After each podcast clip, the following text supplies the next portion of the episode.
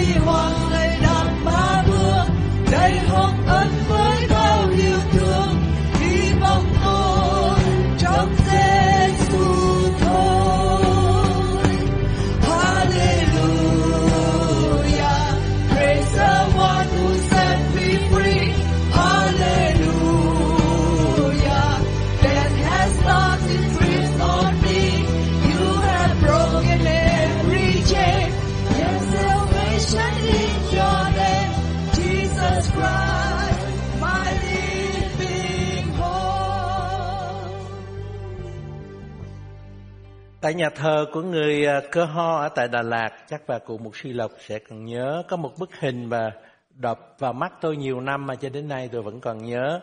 Đó là cái bức hình nó gồm có bốn phần. Cái phần thứ nhất là hình một con đường, phần thứ nhì là hình những hòn đá, phần thứ ba là hình một à, bụi gai, và phần thứ tư là hình một à, bó lúa triệu hạt. À, tất cả chúng ta đều biết đó là bức hình mô tả phân đoạn kinh thánh mà chúng ta vừa nghe nói về người gieo giống và bốn loại đất.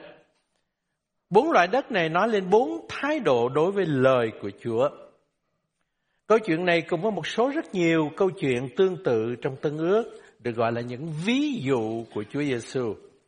Ví dụ hay là ngụ ngôn hay là ẩn dụ là những câu chuyện lấy trong đời sống hàng ngày để minh họa cho những chân lý của nước trời. Và Chúa Giêsu thường dùng các ví dụ hay những câu chuyện như thế này để mà dạy dỗ.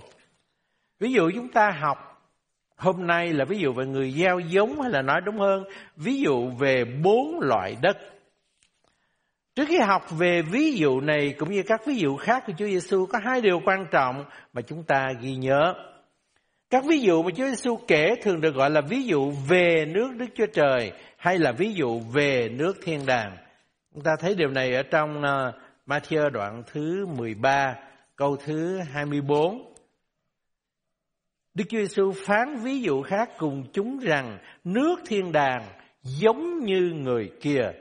Câu 31, Ngài lấy ví dụ khác mà phán rằng nước thiên đàng giống như một hột cải.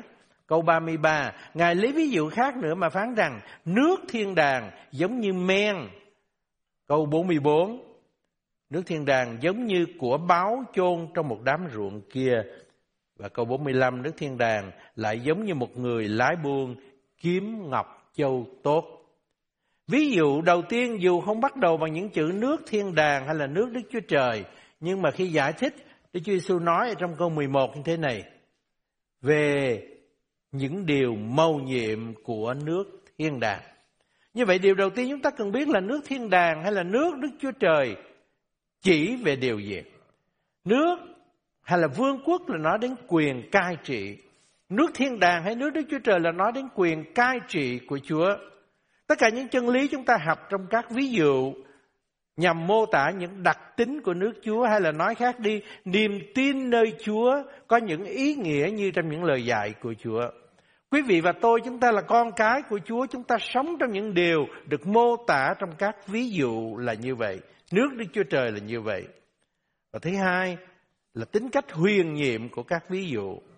Huyền nhiệm hay là màu nhiệm không phải là điều khó hiểu, không thể biết nhưng màu nhiệm trong ý nghĩa là người nào muốn biết thì sẽ thấy, sẽ hiểu. Còn người không muốn biết hay khước từ thì sẽ không thấy gì cả, không hiểu gì cả.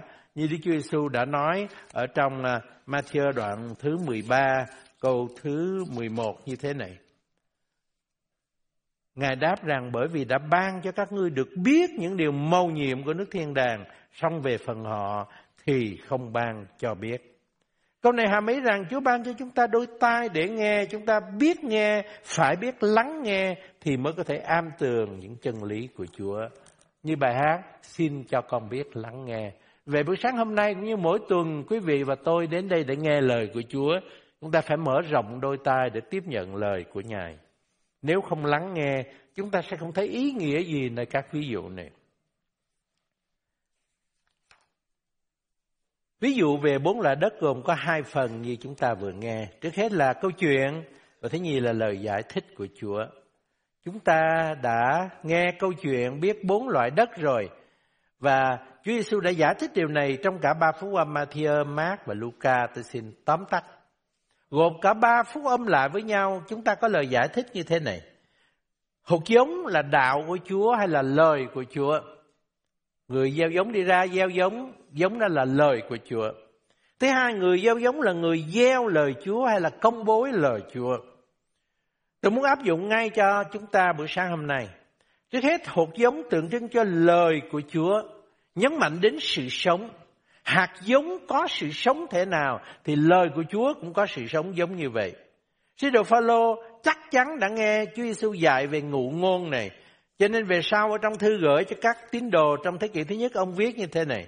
Anh em đã được lại sinh, đã được sinh lại, đã được tái sinh. Chẳng phải bởi giống hay hư nát. Cái chỉ giống đó có nghĩa là hột giống. Không phải là bởi cái hột giống hay hư nát, nhưng bởi giống chẳng hư nát là bởi lời hằng sống và bền vững của Đức Chúa Trời.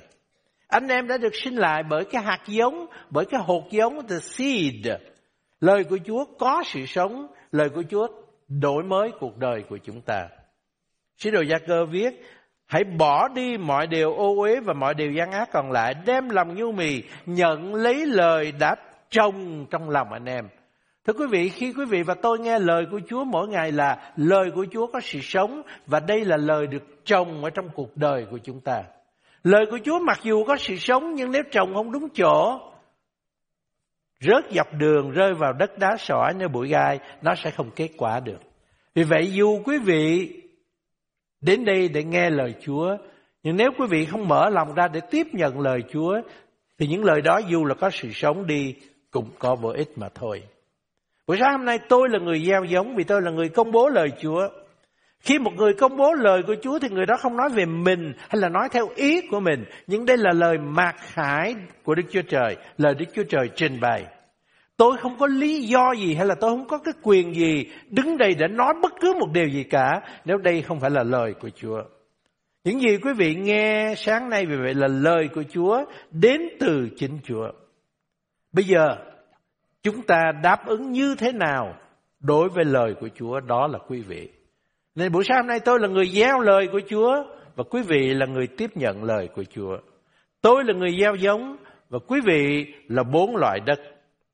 Buổi sáng hôm nay ở đây có bốn nhóm người dựa vào cách chúng ta đáp ứng với lời của Chúa. Trước hết là đất nơi đường đi. Quý vị có tờ dạng bài xin ghi xuống và xem thử chúng ta thuộc nhóm người nào đây.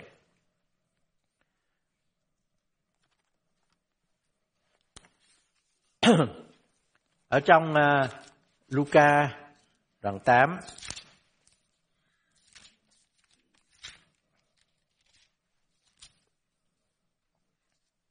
Người gieo đi ra để gieo giống mình, khi vả giống một phần giống rơi ra dọc đường, bị dai đạp và chim trời xuống ăn hết. Một phần giống rơi ra dọc đường. Đất nơi đường đi, đây là con đường bên bờ ruộng bị dẫm đi dẫm lại nhiều lần mà đất nó chai rồi. Không cây gì có thể mọc ở trên đất này được. Có hai điều xảy ra cho hột giống, cái hột giống rơi xuống được Người gieo đi ra để gieo giống mình, khi vải xuống một phần giống rơi ra dọc đường, bị dai đạp và chim trời xuống ăn hết. Hai điều xảy ra, điều thứ nhất là gì? Hột giống bị dai đạp.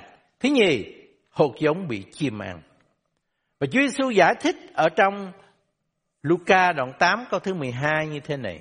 Phần rơi ra dọc đường là những kẻ đã nghe đạo, nhưng về sau ma quỷ đến cướp lấy đạo từ trong lòng họ, e rằng họ tin mà được cứu chăng.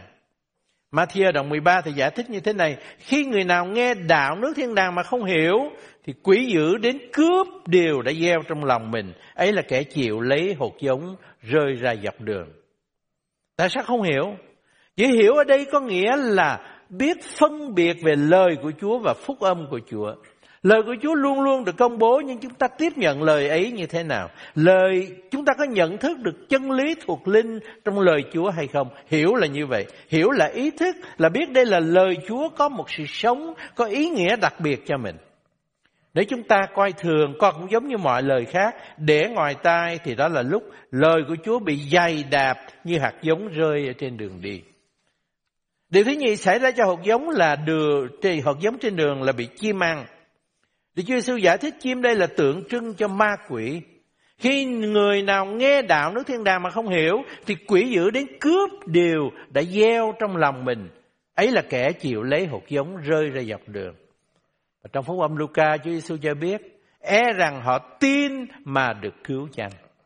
Thưa quý vị, ma quỷ không muốn cho ai tiếp nhận lời Chúa vì lời của Chúa có sự sống. Hãy tiếp nhận thì sẽ sinh sôi, nảy nở, đem lại kết quả. Cho nên ma quỷ phải chặn từ đầu, không để cho lời Chúa lọt vào lòng người. Ước mong là không ai trong chúng ta để cho mình rơi vào kế hoạch này của ma quỷ. Ma quỷ sẽ làm cho chúng ta lo ra, ngồi đây mà nghĩ chuyện đâu đâu, không biết sáng nay mình đi ờ, có tắt bếp hay là không. Ờ, chút nữa đi chợ mua cái gì đây tháng này làm sao có đủ tiền để trả tiền ờ, ga sẽ gia tăng quá nhiều? Hay là có ai đang nghĩ đến ờ, cái tranh tài thể thao nào? Không biết à, đội nào thắng? Thưa quý vị, ma quỷ khôn lanh lắm. Nó nó để cho mình lo ra, ngồi ở tại đây, nghe đó, nghe tiếng vô trong tai mình. Ông một sư nói gì đó, nhưng mà thật sự nó không có chút xíu nào vô trong lòng của mình hết. Thưa quý vị, đó là đất nơi đường đi. Ma quỷ khôn lanh Đừng để cho mình bị rơi vào bẫy đó của ma quỷ. Nhóm người thứ hai được tượng trưng qua đất đá sỏi. Đúng hơn đây là lớp đất mỏng, bên dưới là đá. Đất đá sỏi đây là bên dưới là đá, bên trên còn lớp đất mỏng. Điều gì xảy ra cho những người này? Chúa Giêsu phán, phần rơi ra đất đá sỏi là kẻ nghe đạo, bèn vui mừng chịu lấy, nhưng họ không có rễ, chỉ tin tạm mà thôi. Nên khi sự thử thách xảy đến thì họ tháo lùi. Hai đặc tính của nhóm người này là thứ nhất, tiếp nhận lời Chúa cách vui mừng. Và thứ nhì là trong lòng không có rẻ. Đây là nhóm người sống theo cảm xúc tình cảm. Chẳng những tiếp nhận lời Chúa nhưng còn hăng hái vui vẻ tiếp nhận nữa, vui mừng chịu lấy. Đây là những người nghe lời Chúa thấy lời Chúa hay quá, tốt quá và tiếp nhận ngay. Nhưng mà tiếp nhận một cách hời hợt, nông cạn dựa trên cảm xúc nhất thời của mình. Tưởng là mình hiểu đạo nhưng thật sự chưa hiểu gì cả. Thấy người ta tin thì mình cũng tin vậy thôi. Hoặc là nghe thấy ai, ồ, bữa nay đụng với mình. Có những người đến nhà thờ này một vài lần nói ô một sư giảng hay quá rồi thôi, không bao giờ thấy trở lại nữa. Tại sao? Chúa sư nói là tại trong lòng, không có rẻ. Hai cái chữ quan trọng đây là trong lòng và không có rẻ. Điều quan trọng không phải là bên ngoài nhưng là bên trong. Chúa Giêsu phán rằng chẳng phải những kẻ nói cùng ta rằng lạy Chúa, lạy Chúa thì đều được vào nước thiên đàng đâu. Bên ngoài chúng ta giống như người chăm chú nghe lời Chúa, nhưng lời Chúa đi vào đến đâu trong lòng của chúng ta? Lời Chúa có đâm rễ trong lòng của quý vị hay không? Sứ đồ Phaolô nói như thế này, hãy châm rễ và lập nền trong Ngài, lấy đức tin làm cho bền vững. Quý vị có thấy bây giờ có một người trồng cây mà lâu lâu nhổ lên xem thử nó có mọc rễ không? Nhiều khi chúng ta cũng nghe lời Chúa và làm như vậy. Lời Chúa có đâm rễ trong lòng chúng ta không? Điều gì xảy ra khi lời Chúa không đâm rễ trong lòng? Thì Chúa Giêsu nói rằng đến khi vì đạo mà gặp hoạn nạn, thử thách khó khăn thì liền từ bỏ. Cái chữ đạo ở đây cũng là chữ lời Chúa. Nói như vậy nghĩa là khi chúng ta sống theo lời Chúa, chúng ta sẽ gặp bắt bớ chống đối khó khăn. Hoạn nạn, thử thách khó khăn là điều không thiếu cho người tin Chúa. Sứ đồ Phaolô đã nói trước với Timôthê về thời kỳ cuối cùng là hết kẻ thảy những kẻ nào muốn sống cách nhân đức đều sẽ bị bắt bớ. Khó khăn là điều không thể tránh được khi chúng ta sống theo lời Chúa, làm theo lời Chúa. Nhưng thưa quý vị, nếu lời Chúa đâm rễ trong lòng của mình thì chúng ta đứng vững, còn nếu không thì chúng ta sẽ lùi đi. Chữ vấp phạm nghĩa là vì một sự kiện, một sự cố, một người nào đó, một lời nói nào đó khiến đức tin chúng ta bị lung lay, nghi ngờ Chúa, nghi ngờ lời của Chúa. Chúng ta đi nhà thờ tin Chúa tốt lắm nhưng mà vì một người nào đó nói một câu nào đó khiến cho chúng ta nghi ngờ lời của Chúa. Bởi vì lời đó không có rễ trong cuộc đời của mình. Khi chúng ta vững mạnh trong lời Chúa thì dù bất cứ việc gì xảy ra, dù ai nói cái gì đi nữa, thì những điều đó sẽ không làm cho chúng ta lay chuyển. Bởi vì chúng ta có rễ của lời Chúa đâm sâu ở trong cuộc đời chúng ta. Chúng ta dễ dàng người này buồn người kia khi không có lời của Chúa vững mạnh ở trong cuộc đời của mình. Như vậy đất trên đường nói đến người vô tâm, đất đã sọ đến tâm lòng nông cạn hời hợt. Và thứ ba là đất có bụi gai. Đất có bụi gai là đất gì? Phần rơi vào bụi gai là những kẻ nghe đạo nhưng rồi đi để cho sự lo lắng, giàu sang, sung sướng đời này làm cho đạo phải nghẹt ngòi đến nỗi không sinh trái nào được chín. Ba chữ được dùng để mô tả bụi gai là lo lắng, giàu sang và sung sướng đời này.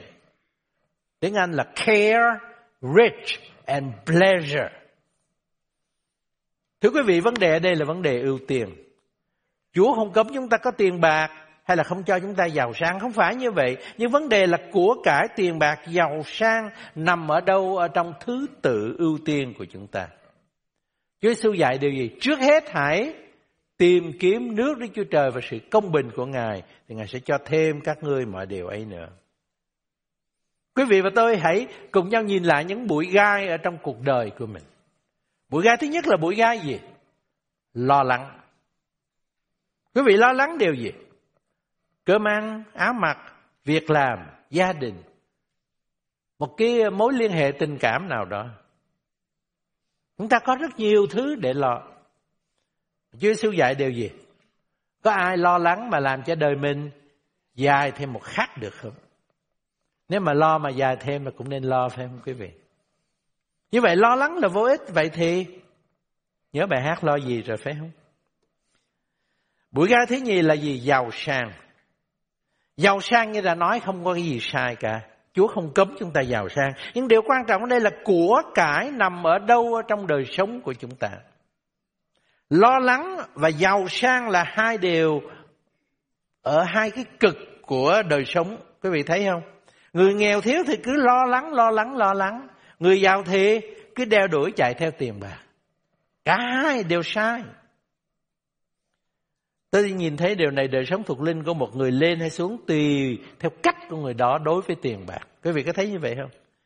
Tôi thấy những người đời sống xuống dốc một cách kinh khủng chỉ vì quá chú tâm đeo đuổi theo vật chất làm ăn của cải tiền bạc. Cũng giống như số phận của người nhà giàu chỉ biết thâu trữ cho mình. Vậy chúng ta hãy đặt câu hỏi, có phải là của cải tiền bạc đã làm cho lời của Chúa nó bị nghẹt ngòi trong cuộc đời của mình hay không? Và thứ ba là lạc thú. Nhưng chúng ta biết Chúa muốn chúng ta tận hưởng Chúa và sống một đời sống vui thỏa. Nhưng lạc thú đây là lạc thú của trần gian này.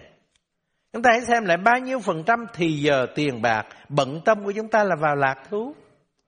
Chúng ta có thể ngồi hàng giờ trước tivi hàng bao nhiêu ngày tận hưởng điều này điều nọ. Nhưng có thì giờ nào cho Chúa và lời của Chúa hay là không?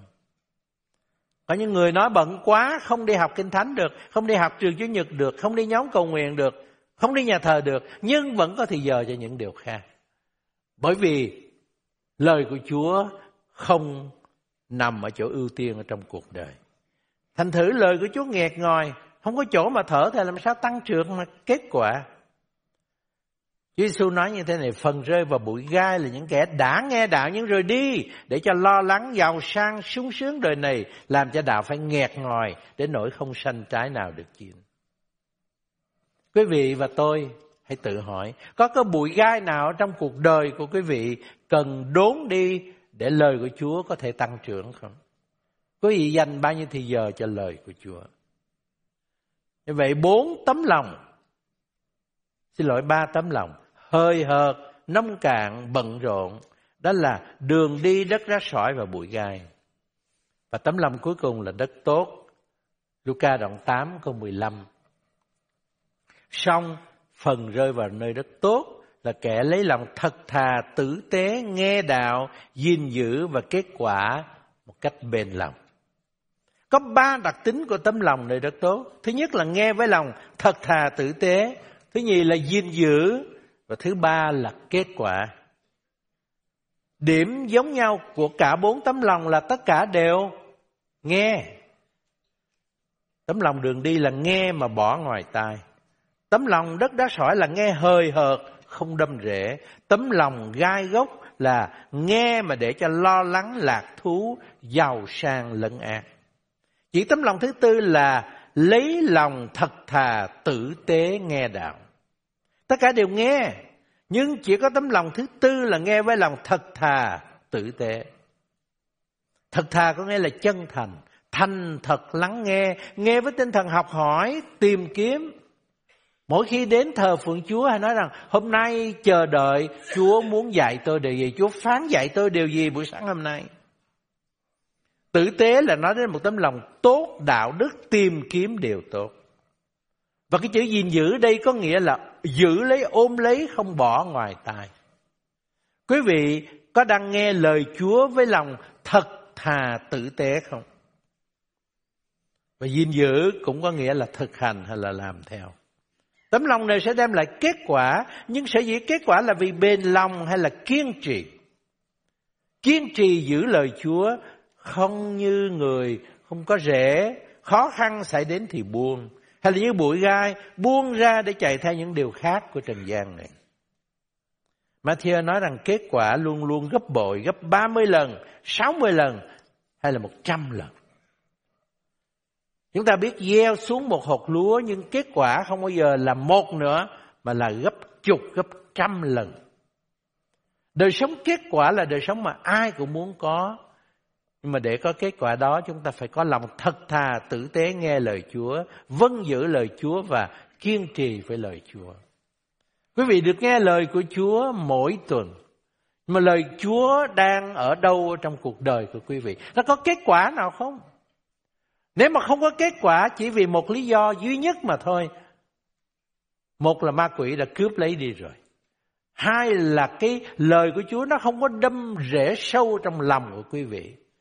Và ba là những gì của Trần gian này đã lấn át không làm để cho lời Chúa nó tăng trưởng trong cuộc đời quý vị.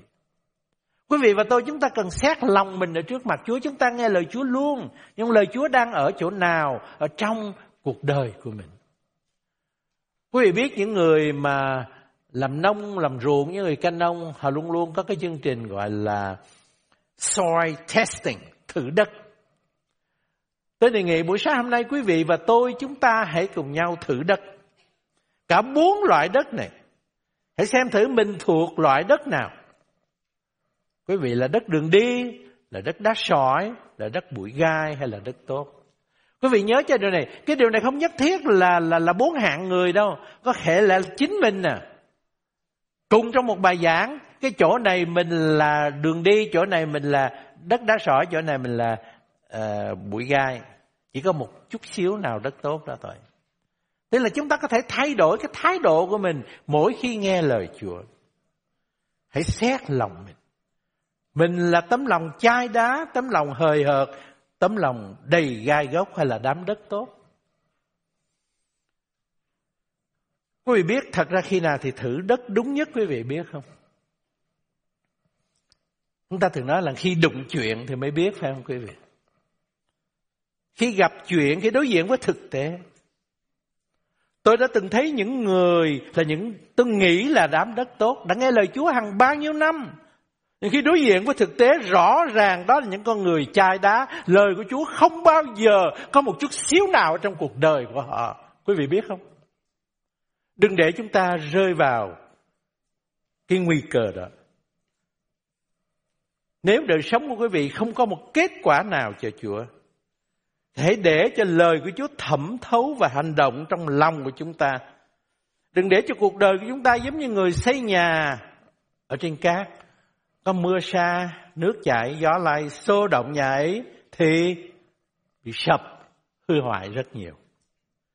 Thưa quý vị, sẽ có mưa sa, sẽ có nước chảy, sẽ có gió lay. Nhà của quý vị sẽ đứng vững hay là sẽ bị sập?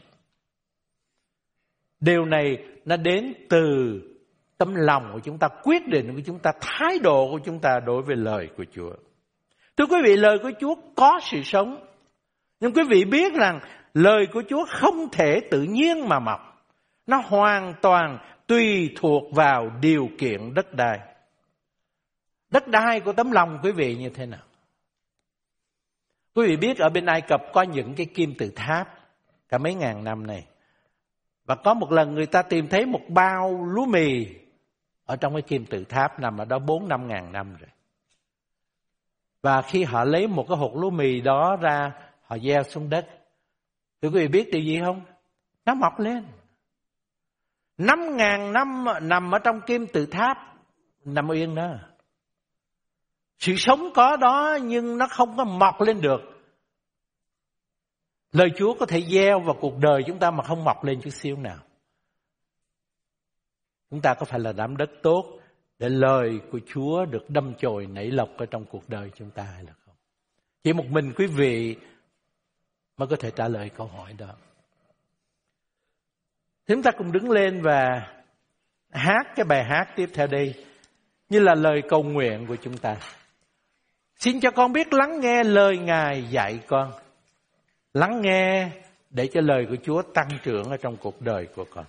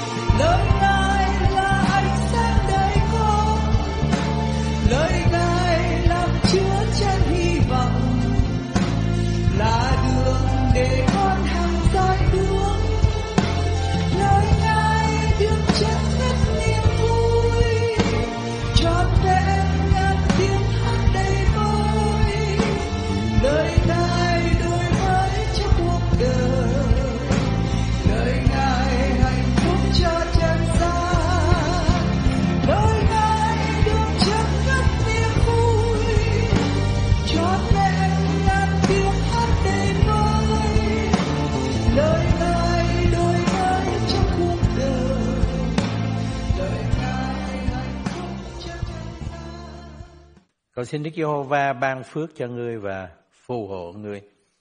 Cầu xin Đức Giê-hô-va chiếu sáng mặt Ngài trên ngươi và làm ơn cho ngươi. Cầu xin Đức Giê-hô-va đói xem ngươi và ban bình an cho ngươi từ nay cho đến ngày Chúa Giêsu trở lại. Amen. Chúa ban phước cho quý vị trong tuần lễ mới.